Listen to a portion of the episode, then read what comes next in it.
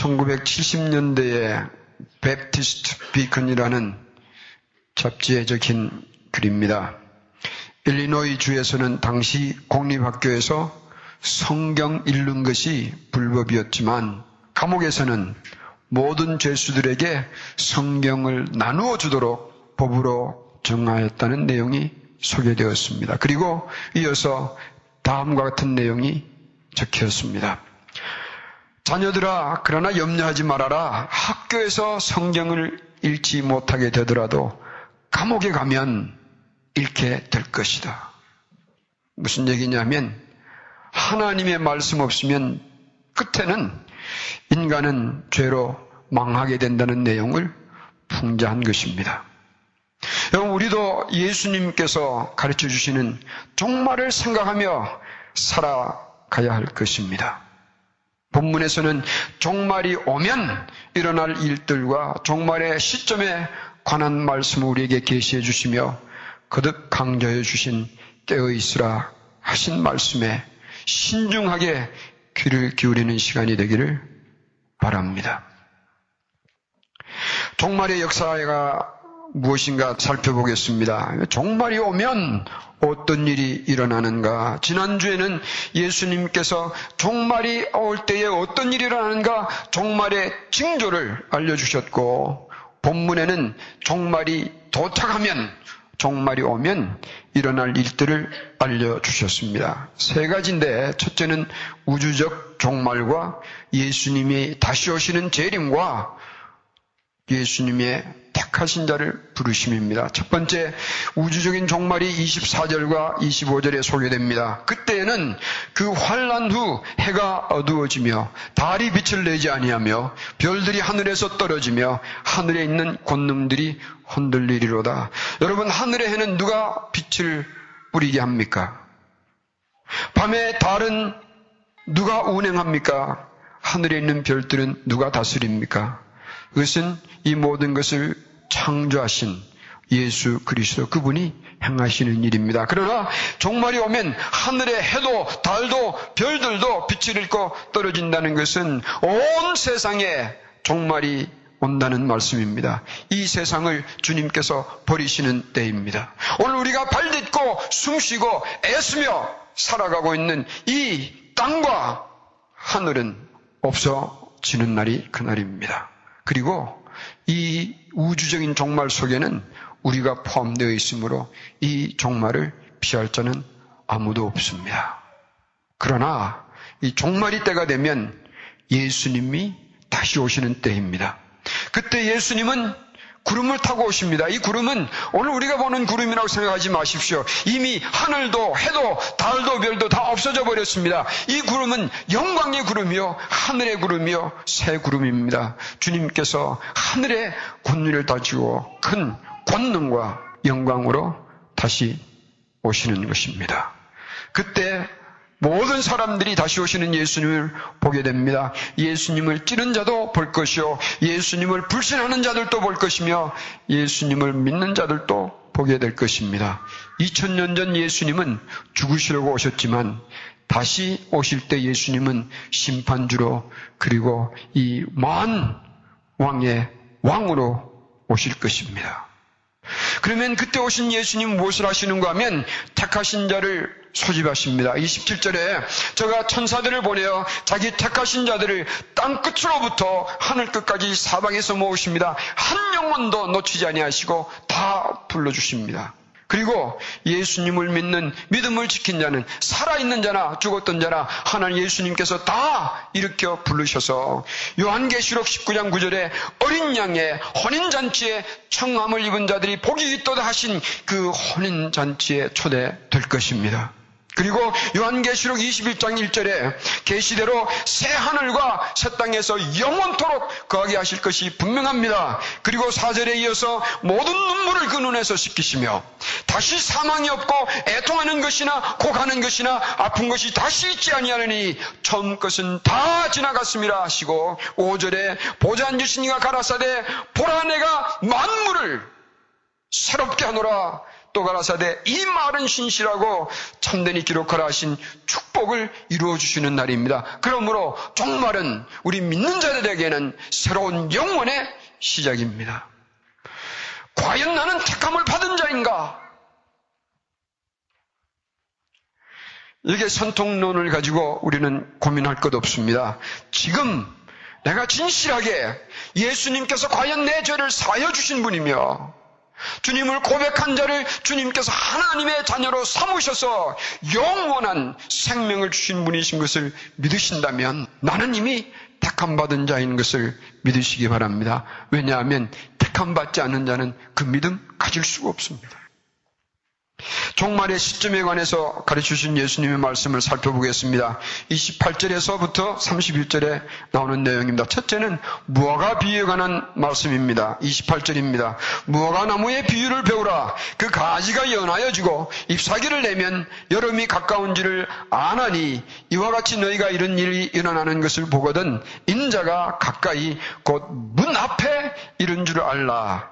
이 비유에 관해서는 크게 두 가지 견해가 있습니다. 첫째 견해는 이 무화과 나무는 이스라엘을 상징하며 이스라엘이 다시 번창하게 되면 예수님의 재림이 임박한 때로 보는 해석입니다. 둘째 견해는 무화과 나무를 보면 여름이 가까운 줄 알듯이 종말의 징조들을 보면 예수님의 재림이 가깝다는 것을 알라는 가르침으로 보는 해석이며 저는 이 해석이 옳은 해석이라 봅니다. 무슨 얘기냐면 무화과 나무는 다른 나무들보다 싹이 늦게 나옵니다. 그렇다면 무화과 나무에 싹이 나오고 잎사귀가 핀다면 무엇을 말하는 게 하면 여름이 매우 가깝다는 것을 말해 주는 것입니다.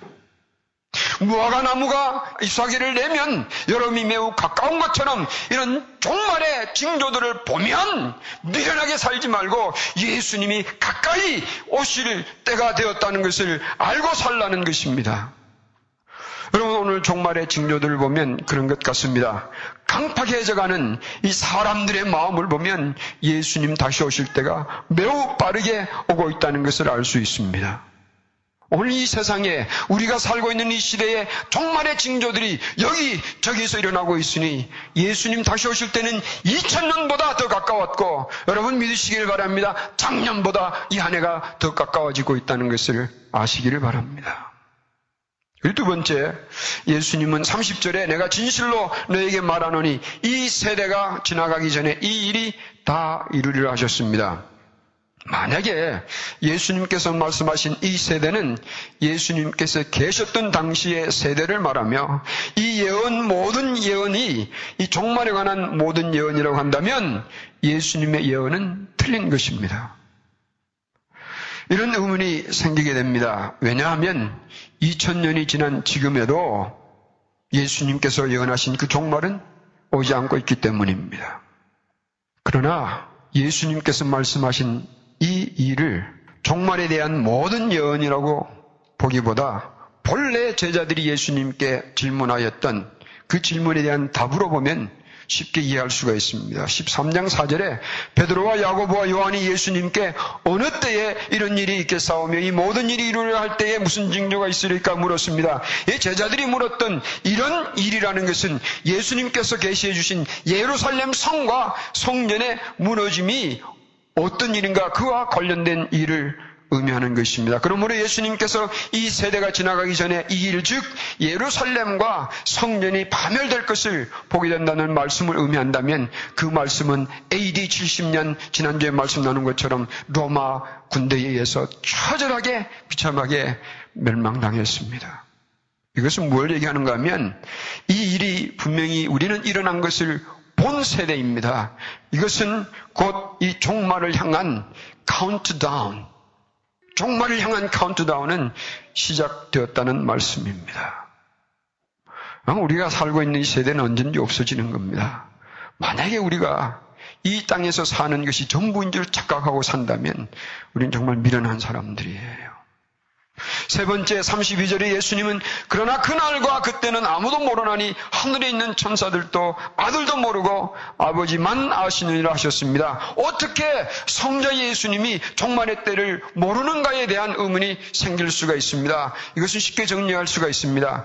세상에 계신 성육신한 성자로는 모르지만 승천하신 성자는 아십니다. 그러나 우리가 정작 관심 둘 일은 종말의 시점이 언제인가 알려라 할 것이 아니라는 뜻입니다. 사도행전 1장 7절에 예수님은 부활하셔서 제자들에게 때와 기한은 아버지께서 자기 권한에 두셨으니 너희의 알 바 아니라고 가르치신 대로 그때 종말의 때는 하나님이 정하실 것이요. 우리가 할 일은 종말의 징조를 보거든 예수님의 재림이 다가오고 있다는 것을 알 것입니다. 다시 반복하겠습니다. 우리가 종말의 징조를 보거든 예수님이 다시 오실 때가 가까워오고 있다는 것을 알고 사십시다. 종말의 비유에 대해서 나눠보겠습니다. 예수님은 33절에 주의하라 깨어있으라 그때가 언제인지 알지 못함이라 하시고 34절과 35절에 가령 어느 사람이 집을 떠나 먼 나라로 갈 때에 그 종들에게 일을 맡겨주시고 가지 않겠느냐? 그리고 문지기에게 깨어있으라 라고 말씀하신 것 같이 깨어있으라 집주인이 언제 올지 모른다.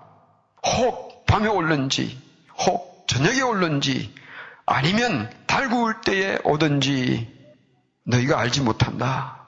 그러므로 홀련히 와서 너희 자는 것을 보지 않도록 깨어 있으라. 이 비유는 여러분 복잡하게 설명할 것 없습니다. 핵심은 간단합니다. 예수님 언제 다시 오실지 알지 못하지만 반드시 오실 거니까 언제 오셔도 예수님을 맞이할 준비하고 살라는 뜻입니다. 어느 농부가 노새들이 끄는 마차를 타고 마을을 다녀왔습니다. 굉장히 늦게 돌아왔습니다. 아내가 농부에게 물었습니다. 왜 이렇게 오래 걸렸는가?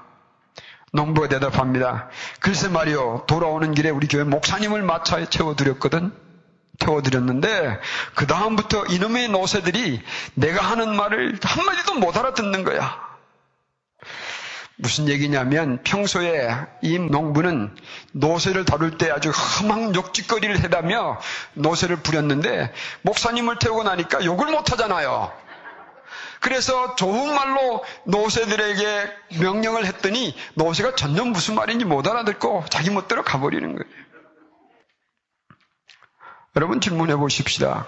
지금 이 시간 예수님께서 당신의 인생 마차에 타신다면 반갑게 맞이하실 수 있으십니까? 그리고 지금 사신 것처럼 변함없이 행동할 수 있으시겠습니까? 언제든지 예수님을 맞이할 준비를 갖추고 사십니까? 왜냐하면 예수님 다시 오시는 건 분명합니다. 모든 사람들이여 깨어 사십시다. 깨어있으라. 예수님은 거듭 가르쳤습니다. 33절에 주여라 깨어있으라. 35절에 깨어있으라. 37절에도 깨어있으라 하십니다. 여러분 이것은 밤잠 자지 말고 깨어있으라는 뜻이 아니에요. 주인이 맡겨놓은 일들을 엉망으로 만들어 놓고 잠 안 자고 주인을 기다린다고 해서 그 깨어있는 것이 아니잖아요. 무슨 얘기냐면 언제든지 주인이 돌아와도 주인이 기뻐하시도록 그렇게 살라 그런 뜻이죠. 모든 사람들아 라고 하셨습니다. 37절에 깨어 있으라 내가 너에게 하는 이 말은 모든 사람에게 하는 말이니라. 여러분 예수님께서 깨어 있으라 하신 말씀에 이것은 특정한 자들에게 하신 말씀이 아니에요. 목사들에게는 하신 말씀이 아니에요.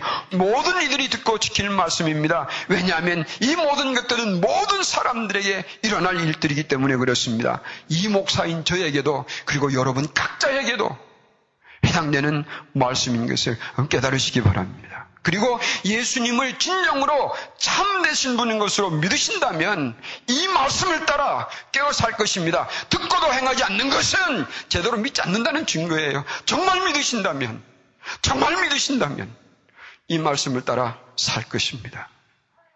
이제 깨어 사는 삶을 살도록 작정할 때입니다. 더 늦기 전에 몇 가지로 권면합니다. 첫째는 진실한 회개가 있어야 합니다.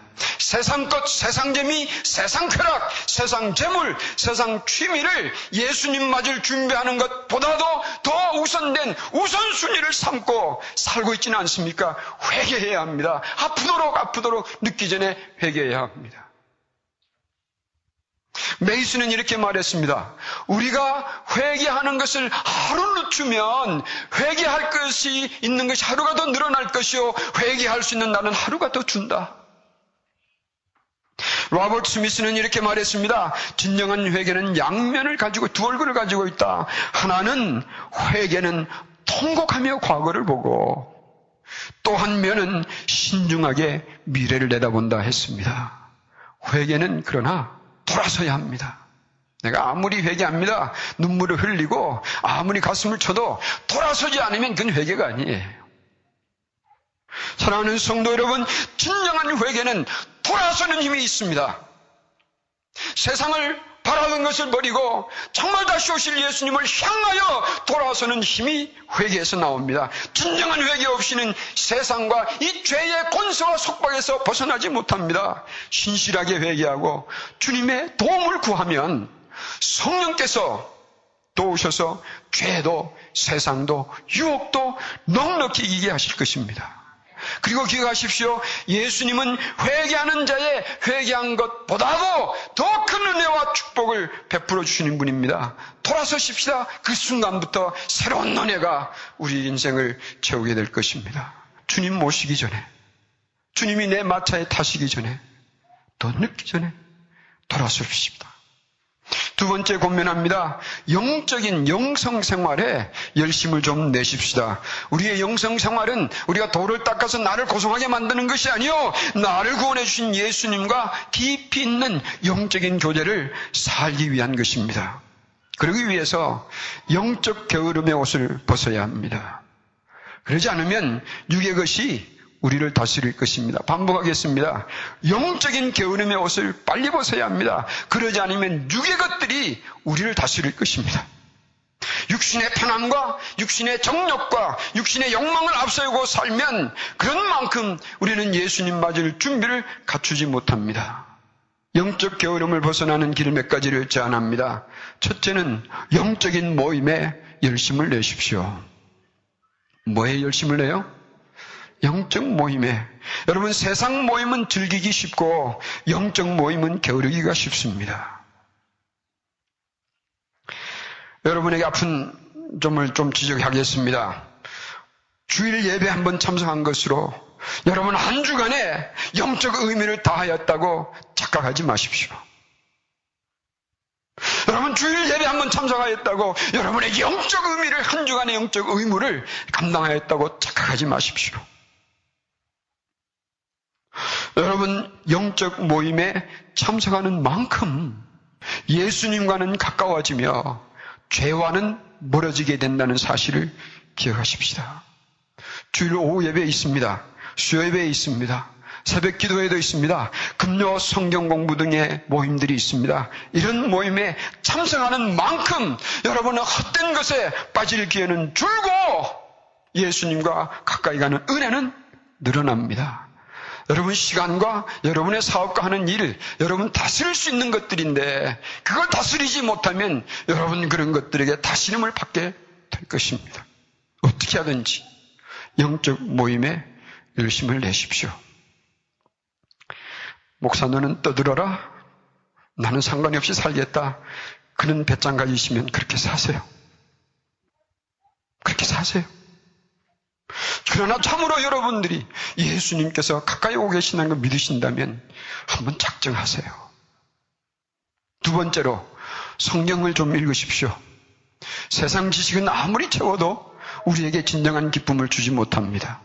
그러나 성경을 읽으면 내 영이 강해지며 삶이 풍성해지며 하나님의 은혜 체험이 깊어지며 예수님과의 사랑의 교제가 진해집니다.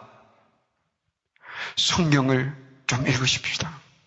세 번째로는 기도의 횟수를 늘리시기 바랍니다. 기도의 시간을 늘리라고 말씀드리지 않습니다. 길게 기도하지 않아도 좋습니다. 예수님의 이름을 부르며 기도하는 횟수를 늘려서 수시로 기도하는 것이 습관되게 하십시오. 아침에 일어나도 예수님의 이름 부르며 기도하십시오. 아픈 일이 생기면 기도하십시오. 운전하다가도 기도하십시오. 수시로 기도하는 것을 습관으로 삼으십시오. 여러분, 영적 모임과 매일 읽는 성경과 수시로 드리는 기도는 우리에게 영적인 능력을 부여합니다. 그리고 우리의 영성 생활의 깊이를 내 삶의 은혜를 더하여 주는 것이 틀림이 없으니 권면을 들으시고 행하는 분들에게 은혜가 있을 것입니다. 첫 번째는 뭐라고 했습니까? 돌아섭니다. 두 번째는 영성 생활에 열심을 내시라고 권했습니다. 세 번째는 구령 전도에 열심을 내시기를 바랍니다. 우리 교회에 많은 사람 모으는 게 목적이 아니에요. 정말 여러분 믿으십니까? 인간이 예수님을 만나야 구원을 얻고 영생을 얻는 것 참으로 믿으세요? 예수님 외에는 인간이 살 길 없다는 걸 믿으십니까? 그렇다면 여러분 어떻게 하시겠습니까? 믿지 않는 자들을 향하여 여러분 어떻게 하시겠습니까? 어떻게 하든지 내 형제도 이웃도 예수님께로 인도하는 그 삶을 중요하게 여기실 것이 아닙니까? 세상 일 나누느라고 전화 들고 몇 시간씩 붙들고 시간 보내지 말고 예수님을 전하는 일에 열심 내시기를 바랍니다. 이것처럼 예수님을 기쁘게 하는 일이 없고요. 종말이 다가올수록 이 세상의 험한 일들을, 징조들을 보면 볼수록 이것처럼 급한 일 없습니다, 여러분. 정리하겠습니다. 여러분, 술잔 기울이다가 깨어서 예수님을 맞는 것은 깨어서 예수님 맞이하는 게 아니에요. 세상 재미에 빠져 살다가 휘둘 것 다 휘두르며 살다가 자지 않고 예수님을 맞이한다고 해서 깨어서 예수님 맞는 거 아니에요. 죄 중에 빠져서 죄를 즐기다가 자지 않고 깨어서 예수님 맞이한다고 해서 예수님 깨어서 맞이하는 거 아니에요. 밤새도록 TV 겹쳤다가 아니면 밤새 컴퓨터에 빠져서 웹사이트 뒤적이다가 깨어서 예수님 맞이한다고 그건 깨어서 예수님 맞이하는 게 아니에요. 반대로 얘기하십시다. 회개할 것이 있어서 눈물 흘리며 아프게 회개하다가 지쳐 잠들은 후에 예수님 맞이한다면 깨어서 예수님 맞이하는 거예요. 영적 모임에 열심히 참석하고 피곤하여 지쳐 잠든 채 예수님을 맞이하면 깨어서 예수님 맞이하는 겁니다. 전도할 자를 위하여 아파하며 기도하다가 잠들면 그렇게 해서 예수님 맞이하면 그것은 깨어서 예수님 맞이하는 겁니다. 다시 오실 예수님을 위하여 열심히 하루 일을 마치고 잠자리에 든 후 예수님 부르시면 그건 깨어서 예수님을 맞이하는 거예요. 여러분 낮이든 밤이든 영적으로 깨어 있어야 합니다. 이 대화를 나눴는지 기억이 잘 안 납니다. 그래서 나누기로 했습니다. 몇 주 전 여러분 아시다시피 마이크 형제 장례식에 다녀왔습니다. 그 형제 장례 예배의 마지막 부분에는 마이크 형제가 근무하였던 그 사령부의 사령관이 증정하는 공로상을 수여하는 시간이 있었습니다. 하사관이 그 상장을 손에 들고 청중 앞으로 걸어 나왔습니다. 그리고 청중을 향하여 정중하게 섰습니다. 그리고 마이크 형제가 소속된 대원들의 이름을 한 명씩 불렀고 이름이 불린 자들은 자신의 이름을 복창하며 그 자리에 서 있었습니다. 그리고 마지막으로 마이크 형제 이름을 불렀습니다. Lieutenant Colonel Kim 대답이 없었습니다. 두 번째 불렀습니다. Lieutenant Colonel Mike Kim. 여전히 대답이 없었습니다. 또 이분이 세 번째 불렀습니다. Lieutenant Colonel Mike U.C. Kim. 여전히 대답이 없었습니다. 그때 이 하사관은 정중하게 뒤돌아서서 앞에 세워놓은 마이크 형제의 사진 앞에 격리를 하고 정중하게 그것을 그 앞에 상장을 내려놓고 자기 자유로 들어갔습니다. 그 순간이 제게는 너무너무 인상적이었습니다. 그리고 생각했습니다. 마이크 형제는 천국에 가 있으니 이 세상이 아무리 불러도 막경련이 세상의 부름에 답하지 않을 것이다. 언젠가 우리도 우리의 인생의 종말에는 세상에 없을 것이니 우리도 세상의 부름에 영원히 침묵할 날이 올 것이다. 그러나 그날 우리는 예수님의 부름을 받을 준비를 잘하고 살아야겠다. 그 마음을 다져 보았습니다. 다시 시작하면, 다시 내가 시작할 수 있으면, 라고 푸념하는 것은 어리석은 자의 후회예요. 세상의 종말이 반드시 오듯이, 여러분, 우리 인생의 종말도 반드시 오는 것을 아시지 않습니까? 세상의 종말이 먼저 오든지, 내 인생의 종말이 먼저 오든지, 예수님께서 우리를 부르실 때가 오면, 반갑게 주님을 맞이할 준비하며 사십시다. 그때 반갑게 예수님을 맞이하는 저희 가족 되기를 저는 간절히 소망합니다. 종말의 때가 얼마나 가까운지는 하나님께서 알아서 계산해 주실 것이요. 우리는 언제라도 예수님 맞을 준비하고 살 것입니다. 오늘 아침에도 신실한 형제들이 저와 함께 아침 식사를 같이 해 주었습니다. 식당에 식사를 마치고 떠날 때쯤 돼서 한 어머니의 모습을 보고 저는 주님의 마음을 찾아보았습니다. 이 어머니가 아마 좀 정신박약이 아닌 것 같아요. 귀에는 뭐 이어폰을 끼고 손에는 CD 디스크를 한 장을 들고 막 소리를 치고 자기 마음대로 돌아다니려고 합니다. 이 어머니가 그 아이를 진정시키려고 팔을 붙들어 보기도 하고 달려도 봅니다. 이 아이는 어머니의 손을 뿌리치고 자기 멋대로 다닙니다. 이 자리에도 앉아보고 저 자리에도 앉으며 어머니는 식당을 들락날락거리며 이 아이를 쫓아다닙니다. 그리고 저는 이 어머니의 마음을 생각해 보았습니다. 사람들이 지금 보고 있잖아요. 그런데도 불구하고 어머니는 자기의 아들을 쫓아다니는 것을 포기하지 않습니다. 창피할 수 있었을 텐데 저는 이 어머니의 눈빛에 아이들을 향한 연민의 빛을 보았습니다. 얼마나 마음이 아플까? 쪼개져 버리는 어머니의 마음을 저는 읽었습니다. 그러면서 생각했습니다. 우리는 우리 정신이 그런 사람과는 다르다고 해서 정상으로 알고 있지만 우리는 영적 박야가들이 아닐까?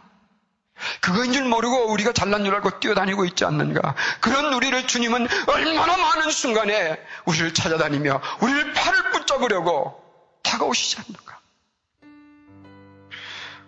여러분 착각하지 마세요. 다 영적 박약아들이에요.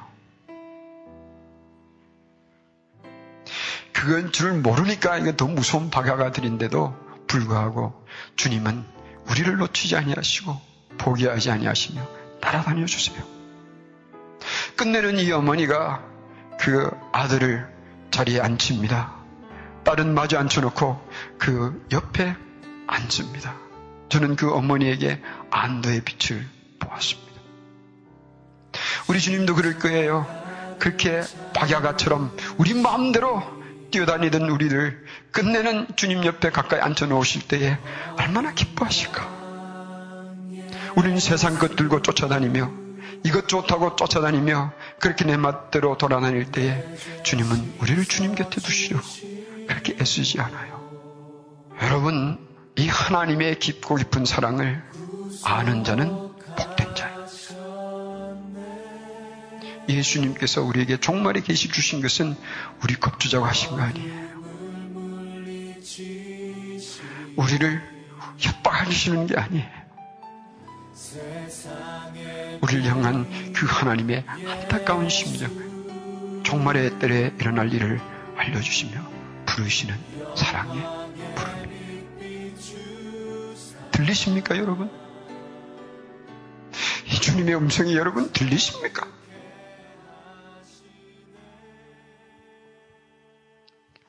기도하겠습니다. 예수, 예수.